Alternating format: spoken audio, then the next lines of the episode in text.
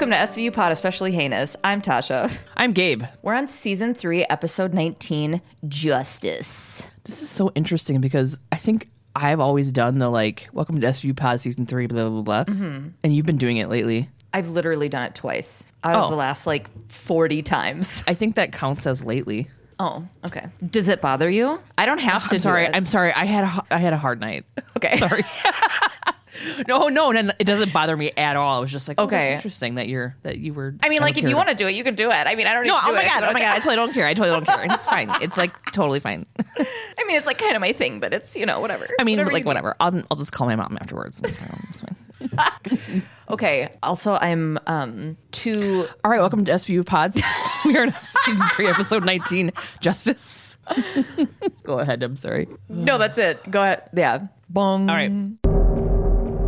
All right, so two dudes are carrying a couch down a flight of stairs, and they're mm-hmm. like talking back and forth about some sort of pyramid Lululemon type scheme. I'm gonna pause you right there, right away. It's Lululemon, but keep going. What's Lululemon? Is that a thing? Lululemon is a thing, but it's like fancy yoga pants and stuff. So Lululemon is just leggings, Lularoe. not Lularoe. Okay. Lularoe. Lularoe Lululemon. and Lululemon. Okay. I tried so hard to like do a thing that you you know what I mean?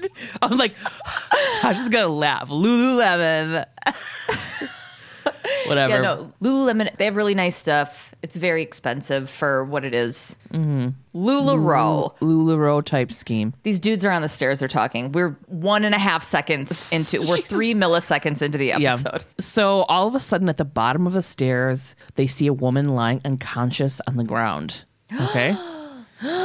A paramedic at the hospital arrives and tells Benson that the victim is in her teens. They're all at the hospital now, okay? Mm-hmm. He didn't get her name, and she was completely unresponsive the whole ride. He's super hot, by the way. Oh my God, I don't even remember. Oh, it was. I I remember because I'm like, I want to see you again. When can I see you again? And then we Josh is about to cream or lemons or cream or lemon.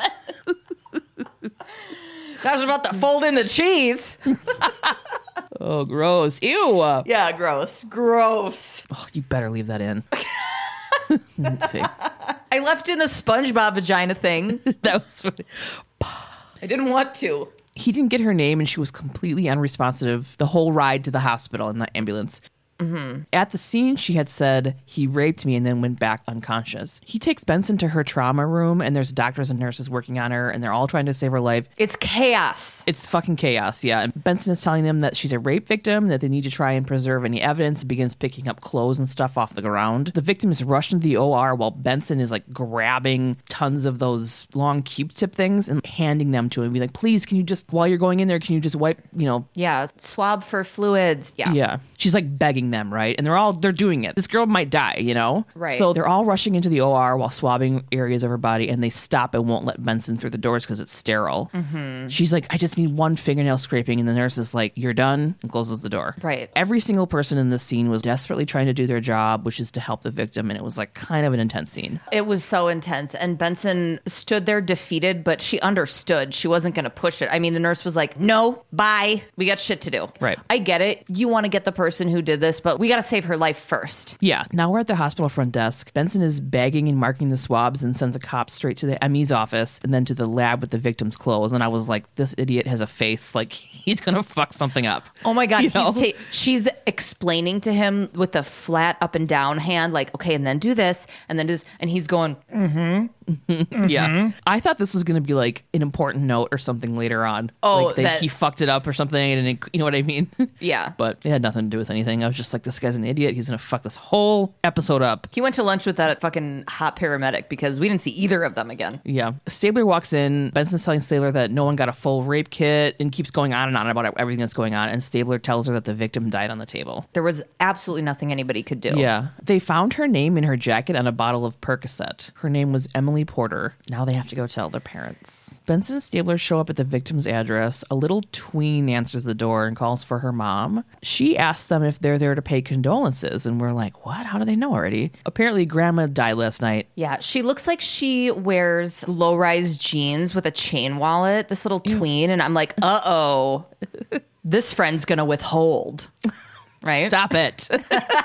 What? I get It's to make funny. predictions too. Well, apparently the grandma died last night. Sorry night. for yelling so hard about that. I it's okay. My ears are just um, bleeding. That's fine. Mom comes to the door and Benson asks her if it's she's the mother of Emily Porter. The mom says, "No, actually, I'm Emily Porter." And I'm like, "What's going on?" Uh? Theme song. So we're back at this lady, Emily Porter's house. Benson and Stabler are showing her a photo of the girl from the ER, and she's like, I have no idea who that is. The real Emily was given the Percocet by her dentist when she had a root canal, but she said that they made her loopy, so she tossed them. Benson, Stabler, and mom all turn their heads at the same time to that little cunt Heather that answered the door and ask her if she had anything to do with it. And Heather looks at them with wide eyes and asks if the pills killed the girl. She didn't give the victim in the ER the pills. She says, Well, I sold them to a guy at the skateboard park. I'm like, Who the fuck wrote that? Did There's he no say such thing as a. She said fucking skateboard park. Oh my gosh. I'm like, bitch, stop trying to sell drugs. Just Yeah. stop it. You don't know how to be that kid. You're not that fucking kid. So now we're at the skate park. First of all, do you remember hanging out at skate parks all the time? oh, 100%. So Toots, I can't believe they sent Toots of all people to the fucking skate park. Like I just, I just see him going there with a gun. Shooting up in the air. I hate kids. hey, where is Munch? oh, he should be there. Wow. Was he in this episode at all? Not at all. No. Hmm, no wonder why I liked it so much. Stop it. Oh, stop it. You could tell Toots noticed his absence because his attitude this whole time was weird. Yeah. So Toots rolls up to the skate park and sees a guy giving another guy some something. All right. Mm, The dude is dealing from a park bench. Right. Toots Oh. hops up and sits really cool on the back of the bench while the other guy is on the seat of the bench. Toots actually like turns the whole bench around and sits on it. Sits on it backwards. His legs are like it's really hard to get in between the back part. Of it. So Toots is trying to buy Vicodin off this guy, and they have a little fun doctor, dealer, patient, buyer banter. And then Toots shows the guy his badge, and the dude gets up to run off, but Toots grabs him right away. Like, doesn't even get up from the bench. He just hard yanks the dude right back down. He's awesome. Toots shows the picture of the victim and asks who she is, but the kid doesn't know. Toots starts going through his pockets, saying he'll put him away for everything he has on him. He's doing it like he's Patrick Swayze, and the dude is Demi Moore, and the dude's jacket with 30 pockets is clay on a potter's wheel. Hot. It's so hot. this dude gives in and says he doesn't know who she is, but that she came this morning looking for shit. He watched her walk across the street to the Hotel Royal Arms. This guy's desperation too for Toots to fuck off is hilarious. He's like, she was wearing a hat. It was floppy. Benson and Stabler are hanging out nearby and go into the hotel to see who they can find. Front desk dude says the girl didn't look like a sex worker, but she met a guy in the lobby who was white, buff, and probably in his 30s. The front desk dude doesn't think that it's a quote business transaction because the dude is all over her and she's not having it. He holds up the clipboard to show Benson, and she's looking at it. and She goes, mm, "Bend over." Mm-hmm. Okay, obviously it's a fake name. So Benny asks the guy if our dude Bend Over is still up in the room, and the clerk behind the plexiglass turns like really sassy and cute for a second and goes, "We're a by the hour establishment." and Stabler goes, "Tell me that room hasn't been cleaned yet." And the guy's like, "Not since '72." yeah, that, that was funny. Even my notes said, that's funny. So Benson and Stabler are in the hotel room and it's completely disheveled. They toss on some gloves to root around through the mess. Benson and Stabler are trying to figure out what happened and why. Maybe he took her to the hotel and she broke free and got away and then he caught up with her and killed her? Stabler finds a fucking black floppy hat that's made exclusively at Destination. Okay? it's the Lululemon of floppy hat stores. At the store Destination, a sales associate is showing Benson and Stabler to where the hats are. It's a pretty expensive boutique. The hats are $7.95 and not $7. It's $795 and Stabler's mind is fucking blown. Minus two because come on. I know. So they just got the hats in yesterday and they haven't sold any yet. So the victim was stealing shit, maybe?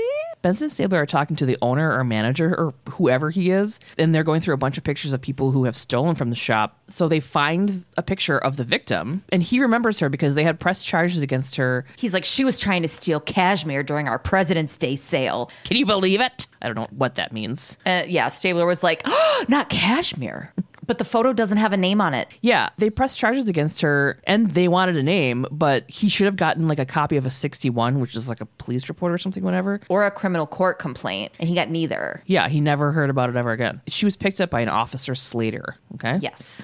So Toots is walking up to a cop car and sees Officer Slater napping. Toots annoyingly knocks really hard on the window. He didn't have to do it like that, but whatever. Toots shows the picture of the victim and says she pulled a Winona at destination, and then I totally forgot about that whole Winona Ryder stealing shit. This whole interaction, the cop just keeps cartoonishly stretching. Like, we get it. You just woke up from a nap. He's wearing one of those long, old timey sleeping caps. He's like, I mean, full body, you know, like a cartoon bear waking up from hibernation or something. He's like, oh, yeah. the ghost of Christmas past is in the fucking back seat. like we're all here. We're trying to sleep. You fucker. There's a guy with chains in the back. Coming for you, Toots. It's Munch. yeah, he's all of the ghosts. He should be a ghost. He was at your house at the witching hour last night. Oh my god, you fucking piece of shit. I knew it. I Him felt or it. me? Him. Oh. And you for bringing it up. so Officer Slater says that the girl wouldn't give him her name, and she got a DAT Yeah, a desk appearance ticket. At the desk appearance ticket office, Benson and Stabler asked this lady who just can't even today to pull a DAT for the date that the victim stole f- stuff from. What's it called? Destination. Turns out the girl's name is Patricia Stevens. This lady, by the way, this lady, the desk appearance ticket office lady, mm-hmm. she grew up in Southie, but she moved to New York in her 20s. Okay.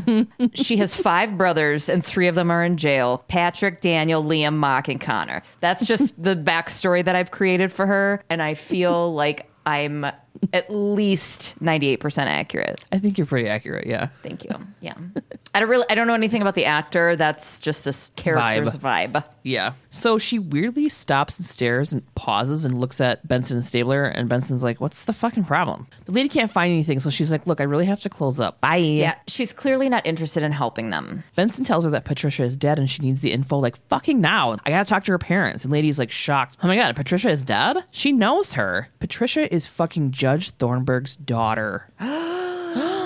No wonder why she never got in trouble for shit. Mm-hmm. Now we're in the squad room. So Patricia is Thornburg's stepdaughter. I guess he does like a lot for the community and like is really hard on child molesters and stuff. So Benson and Stabler pop into Cragen's office and let him know what's going on. Cragen is upset because he knows Thornburg super personally. He fucking short circuits when they tell him it's a judge's daughter. Yeah. How do we handle this? Judge Thornburg, what? Not Judge Thornburg's daughter. Just then, Cabot comes in and it's already going around the courthouse. She's like, oh my God, it's true. I didn't feel bad about it until I saw Cabot be upset, and I'm like, oh, this is hard. She's like, my boss is going to want to know every single move you guys make on this case. Cragen wants to be the one to tell Thornburg and his wife. So Cragen goes to Thornburg's house, and this super cute small lady toting two small boys greets him by first name, and she's super cute and recognizable. Her real name is Valerie Mahaffey. I might not be pronouncing her last name right. She played Dr. Ocean in United States of Tara. I also watched National Lampoon's Senior Trip so many times for some coming of age reason, and she played Miss Milford. That movie's the whole reason I can't take Jeremy Renner seriously. He plays like a stoner, like main character, cool guy. I don't remember. Oh my God. I don't know how or why I've seen that movie 30,000 times. I'm not exaggerating. And then Jeremy Renner then was in, I don't remember what I saw him in next. Was it Zero Dark 30? Or one of those army movies that always wins awards. And everybody's like, this guy's incredible. And I was like, isn't that fucking douche from National Lampoons? Anyway, so this lady's cute. She's got this little voice. She asks if everything's okay. And it cuts to her crying and Thornburg comforting her. We skip the whole part about them telling her nicer than they've ever told any parents that their kid is dead. Mm-hmm. Cragen tells them that she was found this morning in Hell's Kitchen and they're investigating it as a rape homicide. Thornburg sends his bawling, grieving wife Brooke into another room. And once she's gone, Thornburg says to Cragen that he can drop the niceties now. Patricia's been a problem child since puberty, and he's not shocked about what's happened. I'm immediately screaming at my screen mm-hmm. Cragen, you're one of us, blinders are on. Mm-hmm. This guy shuts Yeah. off any emotion and starts talking about how she's been the fucking problem. Red fucking flags immediately. Right. There's something wrong with you. Yeah. I've got my eye on you. You're mm-hmm. responsible somehow. Yep. And I feel like Cragen should be like, wait a minute. Your stepdaughter, this girl that you've raised, just died in a terrible way. And you're like, oh, she's been such a problem, dude. Girl. Yeah. I mean, Good like, I'm riddance, glad am I she's right? dead. Yeah. I fingers crossed. I was hoping. Oh, when you showed up and you weren't like, hey, do you want to go swing a couple buckets or whatever golf people say? I was, I was like, oh my God, maybe Patty's dead. No, they call her Trisha. I was gonna say Patty too. they call her Trisha throughout this. Patty cake, patty cake. I hope she's fucking dead. Cragen's like, nothing weird about that. So he said right when he and Brooke got together, Trisha went wild. The girls have gone wild. And they had to send her to boarding school. And she's only been back about a year. He said that Brooke got a call this morning that Patricia ditched school right after roll call. She's ditching school a lot. She's got a tattoo and piercings, rebellion. Here's me making my prediction. Maybe because her stepdad was trash. And I hate the tiny drink he took of his whiskey at the end. I know he was a little bitch. Like, like- I can tell you're acting. You're not actually a rich judge. Munch and Toots are talking to Hot Lab Bomb Squad guy. Yeah, we know that they're in the lab because he's got his white lab coat on. Not the like jumpsuit. I'm working on a car lab Nope. thing, or the Nope. speedo swimming lab. And we don't know that it's the lab based on the surroundings, the shelves, the computers, the Mm-hmm. beakers, whatever else goes on in a lab, just the white coat. Yeah. It could have been completely black except for him with a flashlight. And we'd have been like, oh, he's wearing that white lab coat. We know exactly where he's at. So the extremely large and shitty tattoo, ugh, on Patricia's back. Ugh, I looked at it and I was like, "There's no way to even cover that up." Poor thing. It, I don't know to the detail that you know about what a remarkably bad tattoo is, but to the uh, I've done a lot of them. I've done a lot. to like the regular pedestrian eye, not like somebody who knows all that shit. I'm going, there's absolutely no shading. It's just like strictly black and red, this dragon looking thing that looks like it will be the darkest, crappiest blob. Again, mm-hmm. I agree with her stepdad. Good thing she's dead so that tattoo doesn't get any worse. I'm taking that out. no. Okay, so the extremely shitty tattoo on Patricia's back doesn't match any gang tattoos. Glass shards were found in a.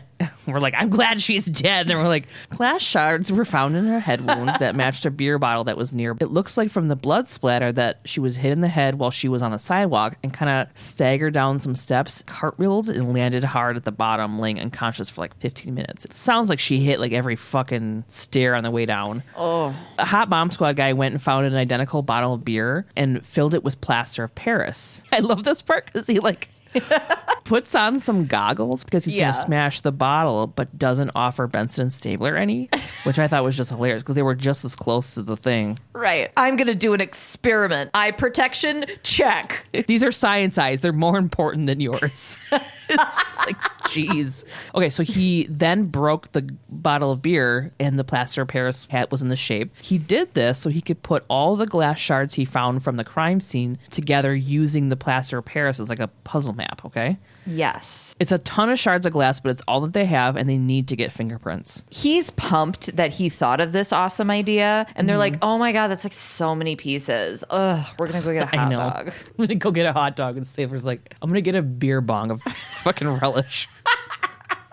you just see him out on the street. On one knee. Benson's standing on a park bench up, up high. She's like, go, go, go, go. I need you to draw that now. Yeah, I'm going to. Okay. At St. Monica's, Benson and Stabler are doing a walk and talk with a nun who was one of Patricia's teachers. Mm. She says that Patricia was very smart in the classes that she actually showed up for and did very well in, but she had a discipline problem. Of course, a nun would say that. The only Yeah. issues she really had were with authority figures. She said that Patricia would show up late or not at all and would talk back and was defiling her body.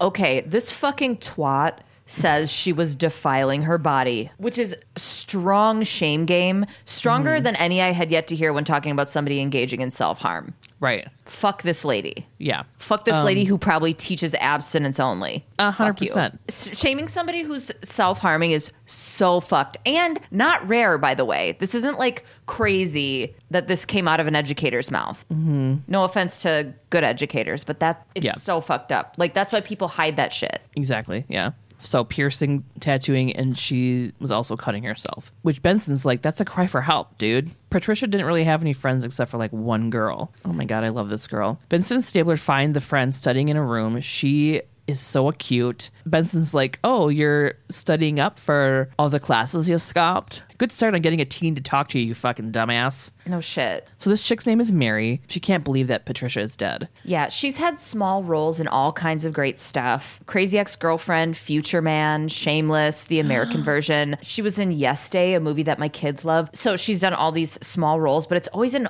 awesome stuff. Crazy Ex Girlfriend, amazing show. Everybody, mm-hmm. watch it. Future Man, That fucking hilarious. incredibly hilarious. Yeah. Watch that too. Okay, so sh- Mary's like, I never skipped school, but like Patricia kind of made me, and we went to destination. When she saw Patricia stealing the hat, she got really mad and left Patricia there, and it feels really guilty about it. Mm. Mary says that her and Patricia have been friends since Patricia got back from boarding school a year ago. Patricia didn't have a boyfriend, but wrote a lot of letters back and forth to prisoners. But since Patricia's parents are so strict, the letters would go to Mary's house. Mary says that she was doing God's work helping these souls and that her parents wouldn't get it. In the squad room, Benson and Stabler are reading through all these letters and they're cracking jokes about how Shakespeare never wrote that he wanted to do you on the stovetop. Okay. They're just talking shit because Mary said the shit about Patricia doing the Lord's work. Cragen walks up. They tell him what's up. They found all the letters in Patricia's locker. She's been pen paling with five different convicts Ray Dayton, Thomas Gordon, John Furman,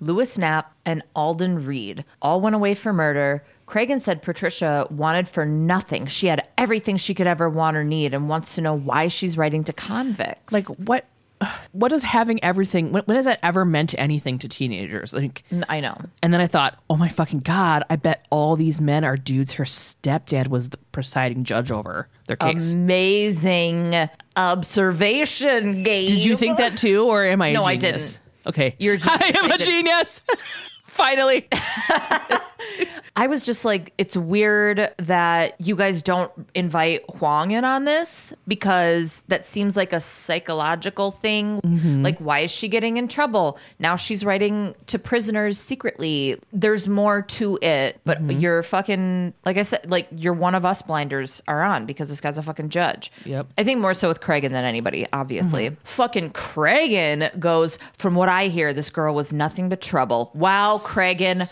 fucking wow. Good thing she's dead then. right She can stop being nothing but trouble now. yep Fuck you. yeah I've never been so mad at him. yeah personally or professionally Cragen's going to take the list to Cabot to see if any of them are out on parole. He's taking this personally because Thornburg is a friend and mm-hmm. he's the captain, so he's allowed to take it personally. right Don't let, I'm not going to forget. I'm not going to forget. the next time he tells one of them to not take it personally No shit. In Cabot's office, she's going over the list of names. All of them are in prison except for Thomas Bird Gordon, who got out a week ago. Oh my God, Tasha Bird. Okay? Bird. You know that I went, I have been calling him Tommy till the end of the episode, and then I went back and fucking changed Tommy to Bird to force you to have to say it. Bird. Oh my um, God, Tasha Bird. the word doesn't bother me. Just think about a beady eyed little parrot You didn't even have to come up any bird. Any bird. behind jail bars side eyeing you in a tiny little blue jumpsuit with numbers on it. Can it be a pigeon? Yes. Can it be a pigeon because we're in New York. I York? wanted it to be a pigeon. Okay. Yeah. I just forgot the and name. then he can be like, what am I in here for? No, he's like coming for you, Tasha. Next, First, I got to go peck at this trash a little bit. but the trash is you. Oh, Ah! the trash is your eyeballs.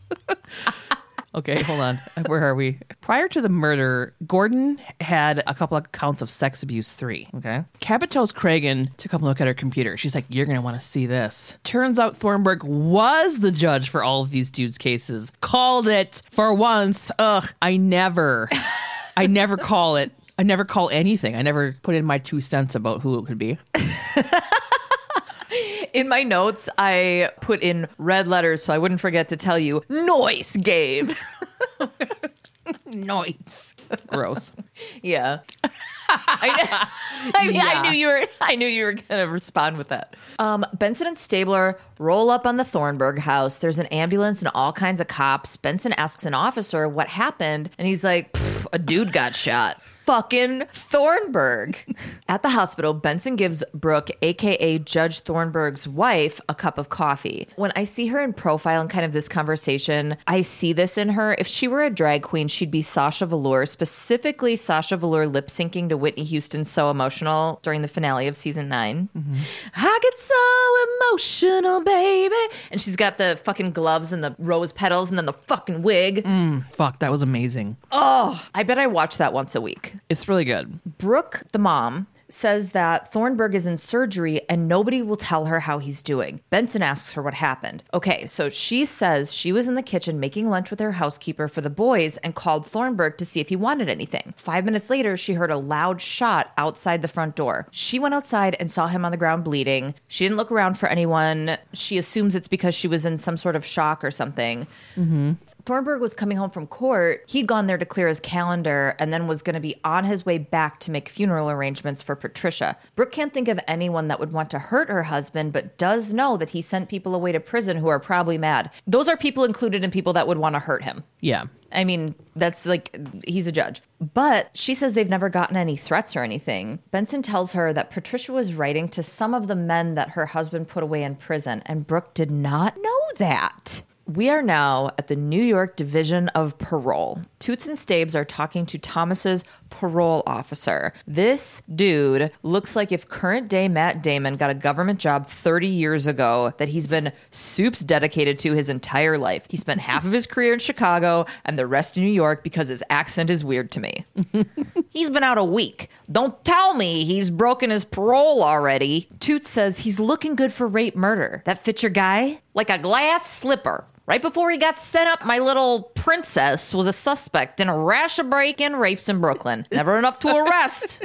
The PO hasn't seen him in a week, and he isn't surprised that they're looking for him. Yeah. Guy's got a faulty transmitter. Doesn't receive signals too clearly. Ladies say no. guy. He hears yes. When he said faulty transmitter, he threw both of his hands up and wiggled them back and forth, and it made me love him so much. He was so I was so hoping you were gonna do this whole thing because it was like, oh, this guy. Oh my god, I want to put him in a terrarium with a little hamster water bottle and little food pellets.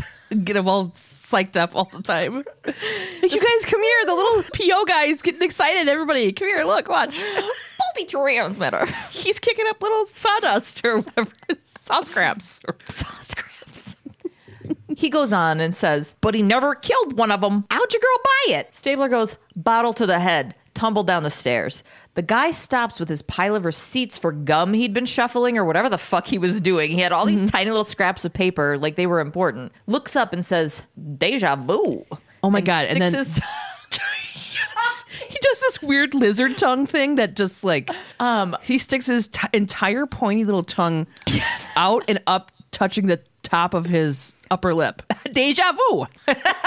While he's doing it, he's making eye contact with Toots for a beat longer than whatever is normal. Like it was just a little too long. Like he was trying to tell him something with his eyes and his tongue. It was so weird. Tommy's manslaughter conviction stemmed from a bar fight. Seven of guys carotid. Oh, beer bottle, right? Mm-hmm. Mm-hmm. Tommy was paroled to his sister's address in Queens and worked at her husband's garage. Oh my God. So mm-hmm. Toots, Benny, and Stabes are at the sister's husband's garage. Okay. Oh my God. I've transcribed it in its entirety. Here Thank we God. go. I literally in my notes I says, haha, Tasha, I hope you do this whole scene. Okay. The sister has a big time attitude. She's supposed to be rough and working in a car garage, but she's got this fresh ass blowout, which screams corporate office to me. I feel like they could have mm-hmm. done something a little different with her hair. It really took me out of it. But she goes, What do you want with Tommy? Toot says, We need to have a little chat with him. She's not about it. Leave a card and I'll have him give you a call. It's 2 p.m., and Stabler isn't buying that he's not at work. Stabe says, So much for employee of the month, eh? Stabes um, is like New York tough guying it a little bit, which is kind of his vibe, right? yeah, he's in the garage. You know, Yeah. he's got to be. He's a t- tough guy now. For sure. Toot says, He's on parole. You have to tell us where he is. And the sister, still not getting it, says, What do you want with them? Stabes goes, The judge who sent your brother up. Someone took a pot shot at him. She goes, Good. Because that judge had it out for Tommy from the beginning. Oh, sure he But did. Tommy didn't do it. Toots asks if he was at work yesterday. He's all biz today. No clever quips out of this guy. I think he misses Munch. Nobody appreciates him anyway. He's just straight to the point. She keeps on with her attitude. Yeah, he comes to work every day. Stabes, on the other hand, is quite amused. He turns and addresses the husband who's got his head under the hood of a car. The true Mr. DeGallio? My wife. She dotes on that worm. The second he shows up, I find things to do in the attic. Well, Tommy's sister slash this guy's wife is pissed. Tony! Uh. he doesn't even raise his voice. His head's still under the hood, and he goes, Shut up, Charlene. He finally stands up and turns around. He's a Tom Sizemore slash Greg Giraldo mashup. Okay? yeah, totally. Yeah, he showed up just long enough to ask for the morning off. Toots goes, What for? Guy goes, Guy's a sludge. He's been in prison a long time. Said he was getting a piece of tail. Charlene chimes in, What was there a law against that? I mean, they asked you if he was there, and it turns out he wasn't. So After this, they should just charge her with obstruction just for the fuck of it. she's protecting her brother, but he's a sludge. So I don't Right. really feel too bad for her. No, I don't. That's what I'm saying. Yeah. Charge yeah. her with something because she just sucks. And she's like, Is there a crime against it? It's like you're stalling our investigation. You're costing the taxpayers money. Your husband's going to give us all the information we need.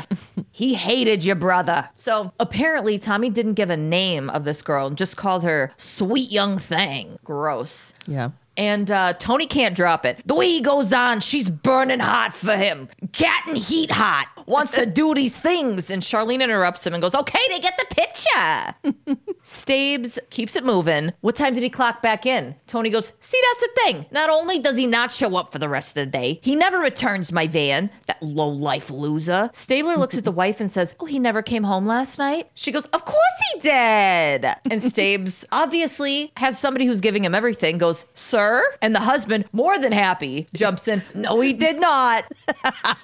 Toots tells, uh, Toots tells Tony to describe the van, and Tony is fucking delighted to tell them. Yeah, he's pumped. 97 Ford E150, customized it myself. Hydraulic camshaft, 351 Windsor V8, dual exhaust. Business mode Toots doesn't give a shit. Just the plates, he says. You see Tony's face go a little like, oh, okay.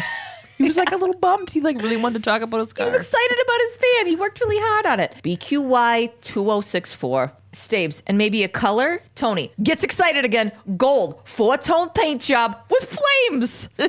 I want to see this van so fucking bad. I know, and we don't get to fucking see it. I know. Anyway, these guys have what they need. Bye. Bye, mm-hmm. Charlene and Tony. You love birds. You can tell they're gonna last. Yeah.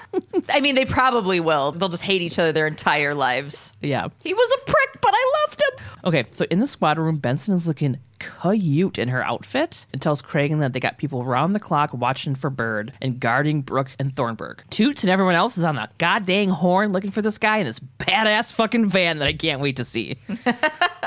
According to ballistics, Thornburg was shot by a 380 semi-automatic, so Bird could have that on him. They need to be careful. Cragen wants them to check out Bird's old haunts. The place that Bird was at when he manslaughtered was a place called O'Malley's, and he was also in trouble for grabbing at a stripper down in the Bowery. Cragen tells him to split up and check them all out. So if you manslaughtered at a place called O'Malley's or were in trouble for grabbing a stripper, why would you be allowed back in the, those places? I have no idea. I guess they have a high tolerance for fuckery. Right. All right. So Benson walks into Eager Beaver Strip Club, which, come on. Come on. It's a dumbass strip club. it's just stupid. I don't know. It does. It kind of looks like a dive bar where girls Yeah. are just like, oh my God, please just give me 20 bucks. Fuck. Yeah. I hate it here too. She asked this bartender who had her tits almost all the way out, just like how Tasha used to when she bartended. Shit, I would have slapped one of them out on the bar if it paid my fucking rent. Yeah, dude. Um, it's smart. Benson shows her a pic of Bird. She recognized him. He was in a couple days ago drinking all afternoon. He's always trying to hit on this dancer named Sheila. There's never been a stripper named Sheila, by the way. Really? In the history of stripping, have you. Sheila, welcome to the stage. Sheila. I don't know. I Sheila does the books up in the attic office at the strip club. So apparently, Bird still can't keep his hands to himself. It's like, why are you still let him in here? A couple days ago, he got on stage and was doing a quote hump dance with Sheila. Gross. they kicked him out. Benson's like, "Can I talk to Sheila?" And she's like, "Yeah, for twenty bucks for three minutes." The bartender kind of waves Sheila over. The bartender hasn't heard of Bird getting violent. Just the drunker he gets, the more handsy he gets. Sheila comes up and she's like, "Looks like a cop." the bartender's like, "No, she's cool. She just wants to know about Humpmeister." Oh, God, Ew. that's so gross. Sheila says that Tommy's a shitty tipper and always is trying to hook up with her after work, and he always wants to take her to a place called Falcone's. It's- It's up the street, two blocks. Benson Stabler and Toots find Bird's van, and there's no fucking close up of it. Come on. Oh, I know. Ah, like, why would they have him give such detailed. Whatever. I want flames. I want a painted wizard. I want something. You know what I mean? Yes. Tiny teardrop window, bubble window. Oh my God. Inside of it, Benson found a gun. She's waiting on the warrant, which made it legal somehow to go through the van. Yeah, I don't get that. She's like, I got this gun, but I got to wait for the warrant before I can swipe it. It's like, what? Maybe, maybe because the warrant was approved, just hadn't showed up yet. It was Maybe. legal. I don't know. Maybe they don't have to have it in hand. I don't know. So it's a 380 that has recently been fired because Toots smelled it.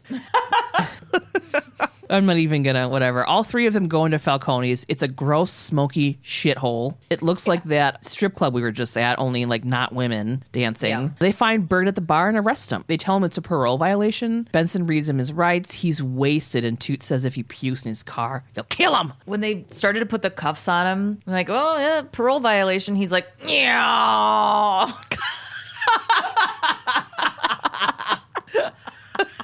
No, you got me. Dang it. Oh. It's a good noise. Thanks. In the interrogation room, I'm surprised they can even interrogate a drunk dude, by the way. I know. Benny and Staves tell him that his DNA matches the fluid found in Patricia. He's like, Well, I don't know who that is. they remind him about the floppy hat and shit. He's like, If that bitch is saying rape, she's lying. Then they tell him that she's dead. He seems like genuinely confused. Mm-hmm. He admits that he took a shot at the judge, but insists he didn't rape or kill Patricia. He says he didn't even know Patricia and Thornburg were related till yesterday. Shooting the judge wasn't even his idea. Patricia got him all riled up, right? It's her fault.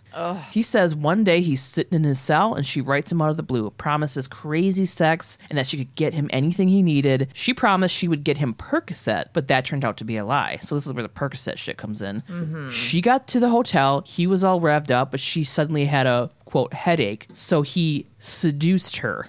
I did not like this. Yeah. The catch was he had to kill her stepdad. Benson and Stabler look at each other like, what? Benson and Stabler are doing a walk and talk with Cragen, who does not believe it's true, of course. Mm-hmm. But they have the letter Patricia sent Bird. But the letter doesn't specifically say to kill Thornburg, but she does ask for a favor, but won't tell him until they see each other. Cragen's not having it. Thornburg is his buddy, so you can see that he's being protective. Benson says, okay, okay, for the sake of argument, let's say that Bird isn't lying.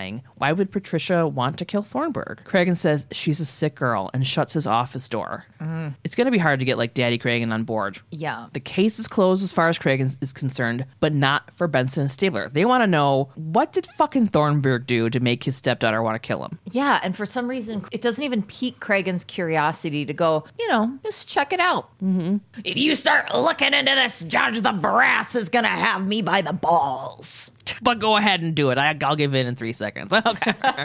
I don't drink. My son's dead. My, my wife. I don't know. what? I don't know. We're, now we're at Monahan's funeral home. Everything is like Irish.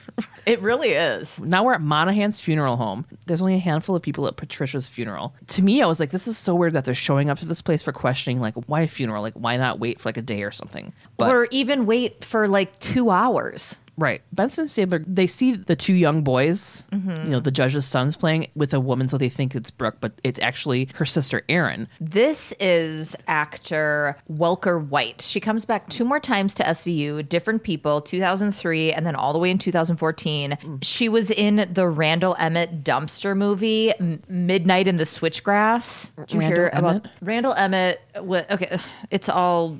Bravo Vanderpump related, but he is a uh, movie producer who makes garbage movies. It was what got Megan Fox and Machine Gun Kelly together. They were in this movie together. 8% on the tomato meter. It's trash. But Welker White was also in things like Cedar Rapids, which is so fucking good. Have you seen Cedar Rapids? Ed Helms is in it. It's so Oh, good. yeah. Yeah, yeah. She was in Chasing Amy. She was in Dead Poet Society. Oh. Uh, she was in six episodes of Law and Order Regular. She was in Wolf of Wall Street. So she's her. great. So Brooke is still in the hospital with Thornburg, which I thought it was so weird. Like, you're not even at your own daughter's funeral. Oh. like, that's so weird, right? That put a little, like, beep Right. Benson and Stabler introduce themselves and say they're working the case and they came to pay their respects and they give her a card saying that they'd love to talk to her at a more appropriate time. And I was like, oh, okay, there we go.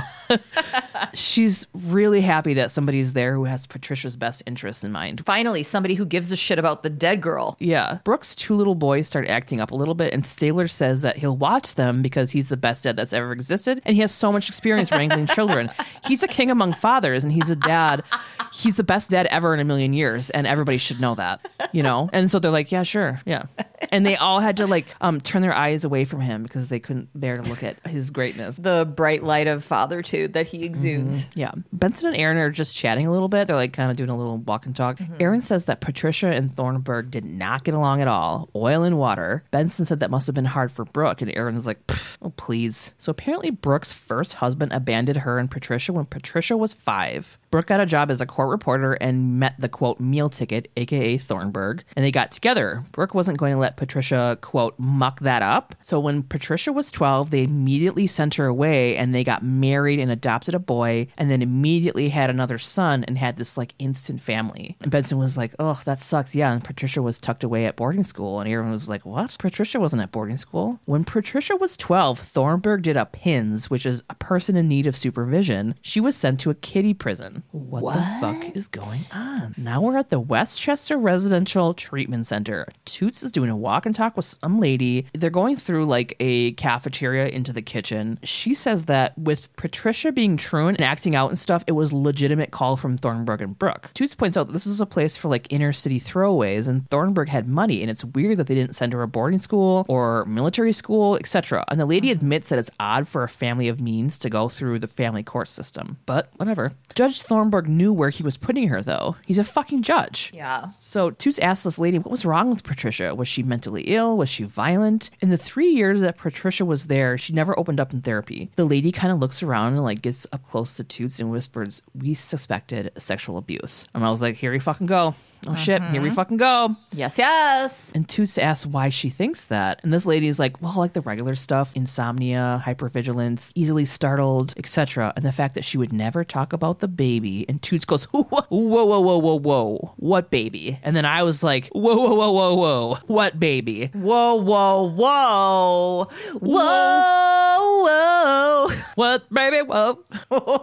what baby are we talking about? I've been missing much and this is really serious.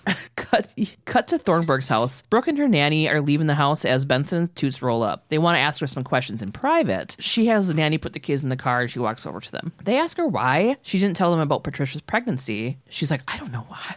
I couldn't, I don't know what you're talking about. They tell her they sent her away to boot camp to hide her condition because they're fucking Catholic and can't get an abortion.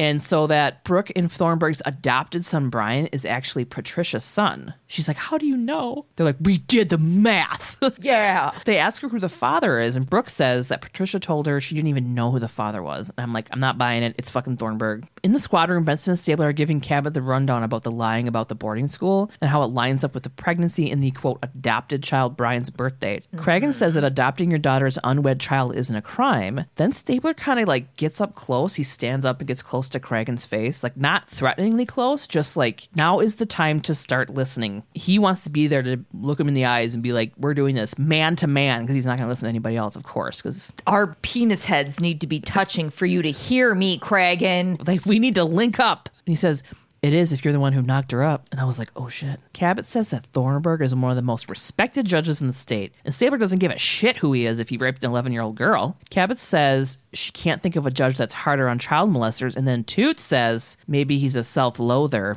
Hmm. Yeah. There's only one way to find out. The camera pans over to Stabler and Cragen, and Stabler's still hard staring into Cragen's peepers and says, We need Brian's DNA. Did you just laugh at peepers? Yeah. We need to get Brian's DNA because they have everyone else's. Cragen walks away, but doesn't say no. Cabot oh. shakes her head and has this like kind of little smile on her face, and she's like, "You guys better be fucking right." Oh shit! And her lip gloss is on fucking point. It's just like shimmering. Catch that light, bitch. Do you want to do the Bad B Liz Donnelly's office? Bad B Liz Donnelly. Bad B Liz Donnelly. Liz Donnelly. We are at her office and she's not having it. She's pissed. She's like, Oh my God, Cabot, no. She goes, You can't prove he was having sex with his stepdaughter. And I put an asterisk by there. You mean mm-hmm. raping her, Angela. An 11 year old. You're in charge of the SVU. You should know this. I know her name's Liz Donnelly, but I will never not call her Angela. Angela! Cabot goes on a, Liz Donnelly. Cabot goes on a list of the bad conduct of the judge, like falsifying the adoption papers, making Patricia's crimes go away, and using a crony to put Patricia in that home. And why would he send her to a home but then cover Patricia's crimes after she got out? She has something on him. Again, fucking Donnelly says, but no proof of sex. Mm-hmm. Rape, bitch. Mm-hmm. Liz says that she's responsible for the integrity of the entire Bureau and her reputation. Fuck the Bureau and your reputation. This is Cabot's- your job. everything points to this, you know? You know. I don't need to yell at you Why about are they it. always so surprised that somebody in a position of power would possibly do this? oh my god. Cabot looks her dead in the fucking eye and says, "A judge has used his power of the court to further his own agenda. If the light we shine on him isn't brighter than the light we shine on the public, then this bureau has no integrity." Oh my god, I got chills when she said that. And Liz stops. Whoop. Well, I wouldn't want to be you if he's not the father. Yes, she's going to fucking let her. Oh. Cragen walks into Thornburg's room at the hospital. Cragen asks how he's doing. Thornburg won't even turn his stupid head to look at him, and he says he doesn't feel like talking. Cragen sits down. They did run the paternity test, and it is Thornburg's son. Cragen says, You raped that little girl. And Thornburg says, still not looking at him, Don't ask me for an explanation. I've searched the depths of my soul for one, and I can't for the life of me find one. Oh, boo fucking who, you disgusting twat. I hope your fucking wounds get infected and you get gangrene and you fucking die. Fuck that. You searched your what? You searched your soul. You raped an 11 year old. You don't have one. You piece of shit. Yep. Cragen asked him what happened. Did Patricia threaten to expose them? Is that why he killed her? He goes, You can't actually believe that I killed her. Well, I didn't believe you fucking raped an 11 year old. I know. But here Yeah. we are. Yeah. Thornburg looks at Cragen and says, You have the guy. The one who shot me is who killed her. And then I was like, Oh my fucking God, it's the mom. He stands by he didn't kill her. And I fucking kind of believe him because he's already like, I don't believe him. I don't I don't know anything that he says is true or not. But like it does it I don't think he did. I just, this whole scene was so gross. And I get it. Mm-hmm. Like, Cragen was keeping it together and approaching him as a friend to get more information. Like, he was doing a mm-hmm. tactic. But I still wanted him Because I mean he said he's like, I've extended all of my professional courtesies. yeah. I wish he would have So- been like, oh, P.S., we're not friends anymore. And he's like, No Worst thing, I'm friendship breaking up with you. and he rips off his friendship bracelet that he'd been wearing for 15 years. He busts the chain of the other half of that broken heart, the one that says Yeah. "Be fry." Beef fry. It does say that. fucking throws it on the tray next It does say beef fry. I've never thought of that. Oh. he stands by that he didn't kill her. Cragen's like, hope you're not lying. And leaves. And that's it. That's the end of their friendship. forever. Now we're in the crime lab. Remember that bottle in the beginning that they were going to put together to get the fingerprint off of? Yeah. We're back to that. Benson and Stabler are in the lab talking to hot bomb squad, hot lab dude, telling him to hurry the fuck up. But he's just, he's like, I just got, this is like the best scene. He's just like, hold on, I just got one tiny.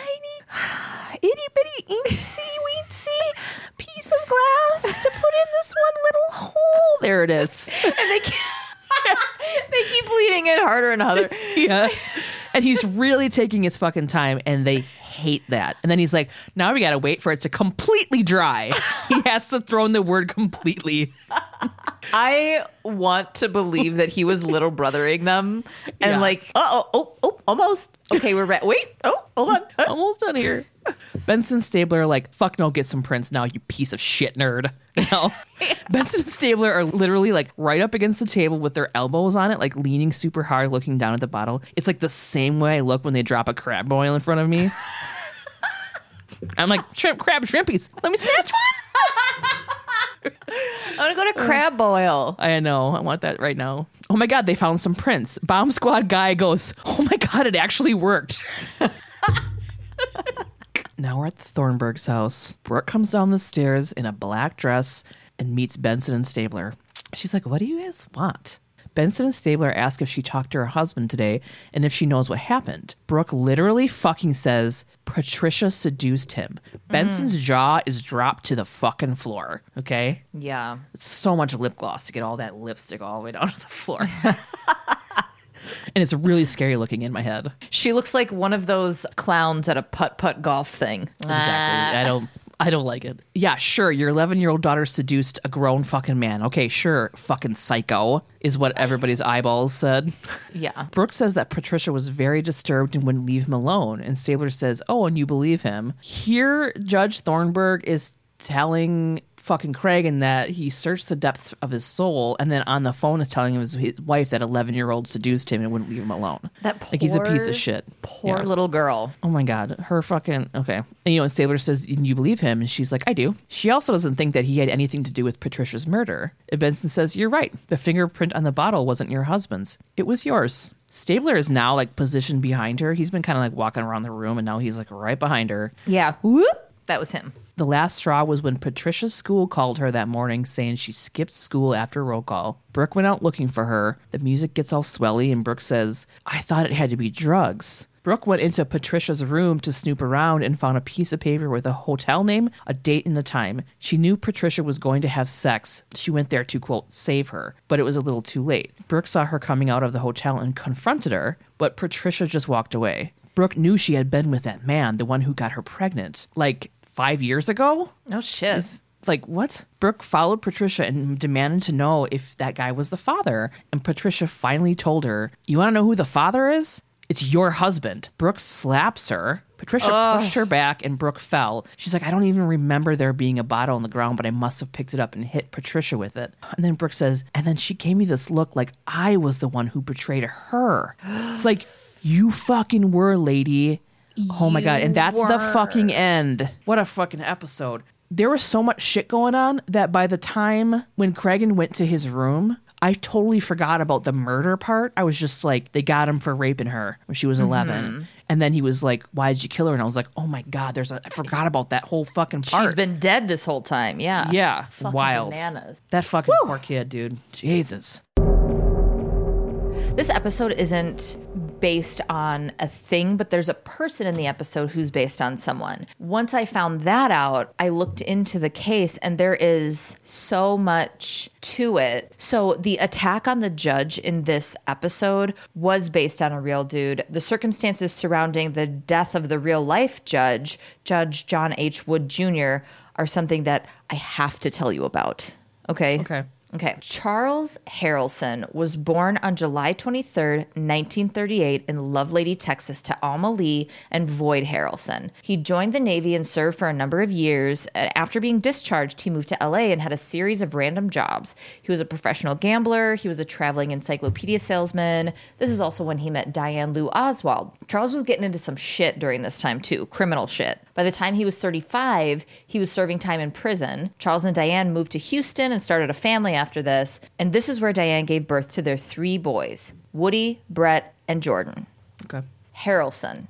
Woody Harrelson. What? Yes. Okay.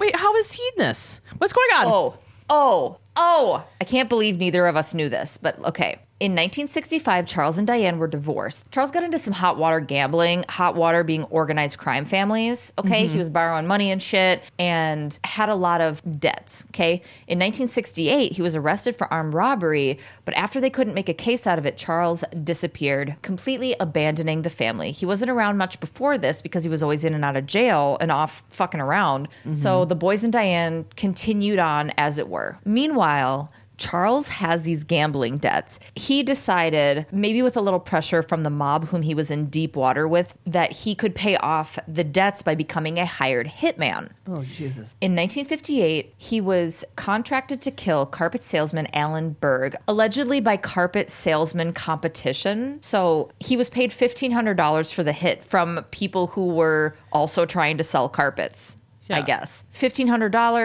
in 1958. $14,470 today, $20,200 in Australia. He had a girlfriend, Sandra Sue Attaway, trick Berg into getting in a car with her where Harrelson rushed them, got in the car, made Berg drive to an unpopulated area and shot him in the head and then strangled him for good measure. This is Woody Harrelson's dad. This is Woody Harrelson's dad. Yeah. In 1970, Harrelson was arrested and tried for that murder. He had a ton of alibi witnesses and was found not guilty because of the witnesses. Alan Berg's brother had always maintained that Harrelson was responsible, though. Later that year, Thomas Scamodaro was a grain broker, but he also was in the biz of smuggling heroin. His business partner in the grain dealing game, father of four, Sam DeGelia Jr., was pulled over with a shipment of heroin. Scamodaro hired Harrelson for $2,000 to get rid of Sam for this because Sam fucked up.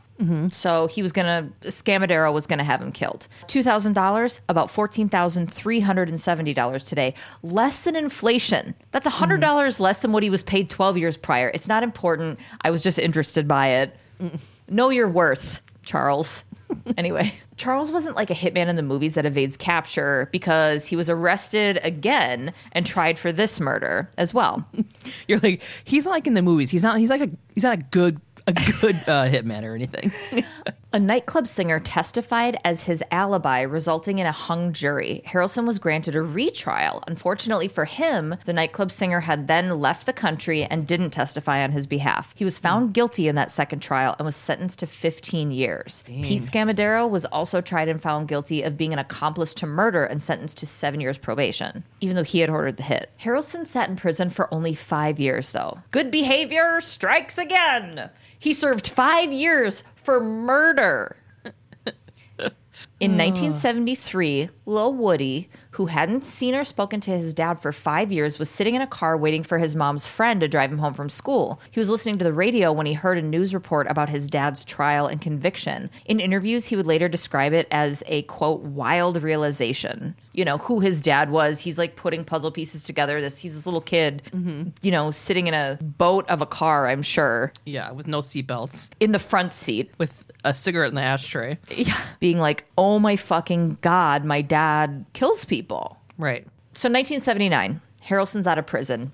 Drug lord and member of the Dixie Mafia, Jimmy Chagra, was on trial for trafficking. He sat before Judge John H. Wood Jr., better known as Maximum John. He earned himself that nickname for doling out long sentences to drug offenders. So the judge in the episode was known for doling mm-hmm. out big old sentences to child molesters, SVU, there you go. This mm-hmm. judge, it was drug offenders. Chagra was on the hook with him, so he hired Harrelson to off the judge. He got a hmm. bit of a raise this time. It was a fucking judge, so I would hope so. Chagra paid Harrelson a quarter of a million dollars in 1979 money. Today, that's $961,000. On the morning of May 29th, 1979, the judge was, oh my God. I'm sorry, I didn't realize I said May. I should have taken a moment for you.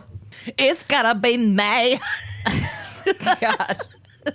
So that morning, the judge was leaving his house in San Antonio for work. He saw that his car had a flat tire, and when he bent down to look at it, now I found two different accounts about how he was shot, but uh, one of them was that Harrelson came up on him and shot him in the back of his head, and the other one was that he shot him in the small of his back in an upward direction, and the bullet lodged in his upper chest. Either way, killed him. He was the first federal judge to be killed in the 20th century. President Jimmy Carter described his assassination as, quote, an assault on our very system of justice. In the 70s? Yeah. First judge to be killed in the 20th century? I don't believe that.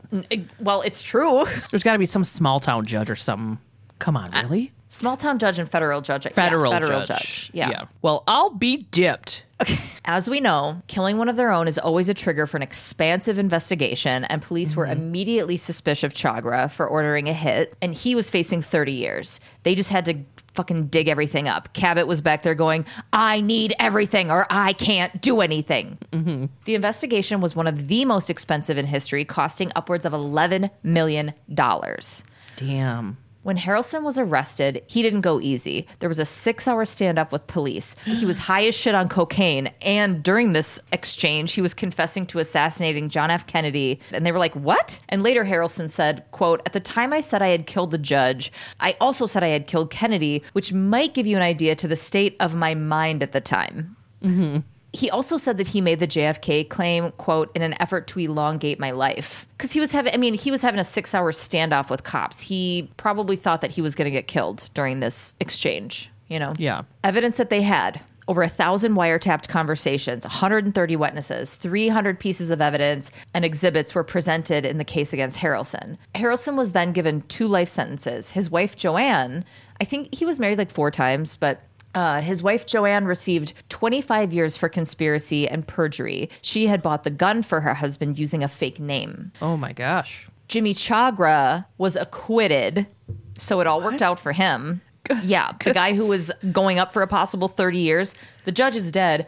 His case was dead in the water. He was Whoa. acquitted. Over his contract killing career, Harrelson later claimed to have killed 50 people, but who really knows because he claimed JFK. So, Yeah. During this time, Woody's 20 years old and in college and reached out to his father to build a relationship. Slowly mm-hmm. over time, they developed one, more of a friendship than a father son thing, which makes sense. Mm-hmm. Woody was quoted saying, My father is one of the most articulate, well read, charming people I've ever known. Still, I'm just now gauging whether he merits my loyalty or friendship. I look at him as someone who could be a friend more than someone who was a father, mm-hmm. which is like a very mature way of, Right. you know, just attempting to have some sort of relationship. Yeah. In 1995, while serving his time in Atlanta, Harrelson attempted an escape and was immediately caught and sent to a Supermax facility in Florence, Colorado. This entire time that he's been in prison, Charles Harrelson maintained his innocence, claiming he was in Dallas when the judge was killed. The reason he hmm. ended up on the hook for the murder was because he was working with pro gambler George K to con Jimmy Chagra out of the quarter million dollars by convincing him that he himself had committed the crime. Hmm. And in 2003, Jimmy Chagra recanted his previous statement and said that Harrelson was not responsible for Judge Wood's death. Woody was convinced enough to help his dad try to get a new trial. In his original trial, the whole thing weighed pretty heavily on the testimony of prisoners who were offered reduced sentences for their testimony. Everybody benefited from narking on Harrelson. Yeah. Okay. These people being Jimmy Chagra, who again, remember, was acquitted, and also his brother, who was in for other things. They had a bunch of conversations, uh, audio between Jimmy and his brother. They used that in Harrelson's case against him, and then those guys testified on top of it to be like, oh, yeah, it was totally him, blah, blah, blah. 2003. Jimmy's like, it wasn't. So I feel like that should be illegal, like to exchange testimony for more lenient sentences, right? Mm-hmm. Because Yeah. there's motivation to lie. Right. Yeah. It feels like it shouldn't be legal. I don't know. During the appeals process that Woody was helping his dad with, in 2007, Charles had a heart attack and died. oh. He was 69 years old. He was alone in his prison cell. Hmm. Not that it matters, just to put a bow on it. Chagra died the following year of cancer. But yeah, so we don't 100% know, but Harrelson was a hired hitman. And mm-hmm. yeah, it the only reason it pertained to this episode was because of the similarities in the way the judge was attacked and Yeah. apparently was based on that. And then I saw it was Woody Harrelson's dad and I was like, "Oh my god, Gabe's gonna shit." Yeah. Holy shit. I didn't know any of that. I know, me neither. Wow. Good one. Jeez. All right, dudes. Dudes and duets. Let's fucking take that out. Yeah. So embarrassing. That's so embarrassing. Yeah, it is. Yeah. What is this, a fucking Pauly Shore movie? I'm going to take my beef fry and get the fuck out of here. okay, next week we got season three, episode 20 Greed. Stabler and Benson investigate two rapes that seem to have been committed by the same man, but clues that originally led them in one direction soon point to another. No way. Soon point towards another perpetrator. What? Usually they're so direct, these stories. Oh my god, the stories. Okay. Hey, follow us on Instagram. You know when we talk about like sending each other photos and shit while we're recording? We post those on Instagram every week. So if you're curious as to what we're talking about, we will always post it at SVU Pod. Join our Facebook group, SVU Pod Elite Squad. Gabe. Oh my god, I love it. I have She so much fun it. on there. she just turned it on. Oh my God, I love it. I have so much fun on there. It is such a I- good I- time. I always want to like post things that are related to the pod stuff, but I don't all the time. Like I posted a picture of me being mad when Tasha didn't answer her phone last night. Could you believe that girl's fucking frown face? Oh my god, Jess. I thought you ruled at doing the like Kristen Wiig angry face. She hers went like down to her neck. It was crazy. You know what's funny is I was reading that thread. I saw her face first, and then I was like, "Oh my god, that destroys mine." And then underneath, you're like, "You got Tasha beat." I was like, "I think, I think so." If anybody can out frown Jess, join the Facebook group and challenge that bitch. Yeah, hashtag a little bit loud. Find all your little indie pods. If you have a little pod, hashtag your shit in there so we can all find you and listen. yeah. Oh Join- my god, we join- had a little merch meeting. Oh yeah. We have new stuff coming out really soon, really soon, really soon. We're excited. Yeah. Thanks for listening, guys. Give us a five star or two. I mean, I don't know. Give us a five star or two or 10, or tell your mom to give us a five star. Write us a nice review. I don't know. Engage. We love any kind of engagement. We Yeah. love it. We love you guys. And join our Patreon too. We have different tiers, all kinds of fun stuff, merch deals. Yeah. Thanks for listening, guys. Love you. Bye. you. Bye. Ah, I get so. I was just. Gabe jumps in and goes, Birds? I'm always watching for birds. Bird, the Yeah. guy. Tommy. Do you need a minute or do you just want to plow through this? Let's just plow through it, huh? Okay. Or do you want Let's to? just, do let's just do you plow need- through it. That was my nickname. in it. Hold on. Let me get some more coffee though. Hold on. my wife is dead. And to our elite squad patrons, Haley K, Sonia W. Jenny S, Sky K. Nikki B, Marissa M. Elkie H, Sarah A. Annie J, Mary D. Andrew, Rebecca D. Miranda B, B, B, Shelby W. Lex, Emily T. Kayla W, Mallory G. Eliza W, Bonita R. Marin, Vanessa. Amy P, Jess M. Summer M, Melanie G. Courtney W, Ursula S. Emily A, Katrina C. Kate H, Uyanga.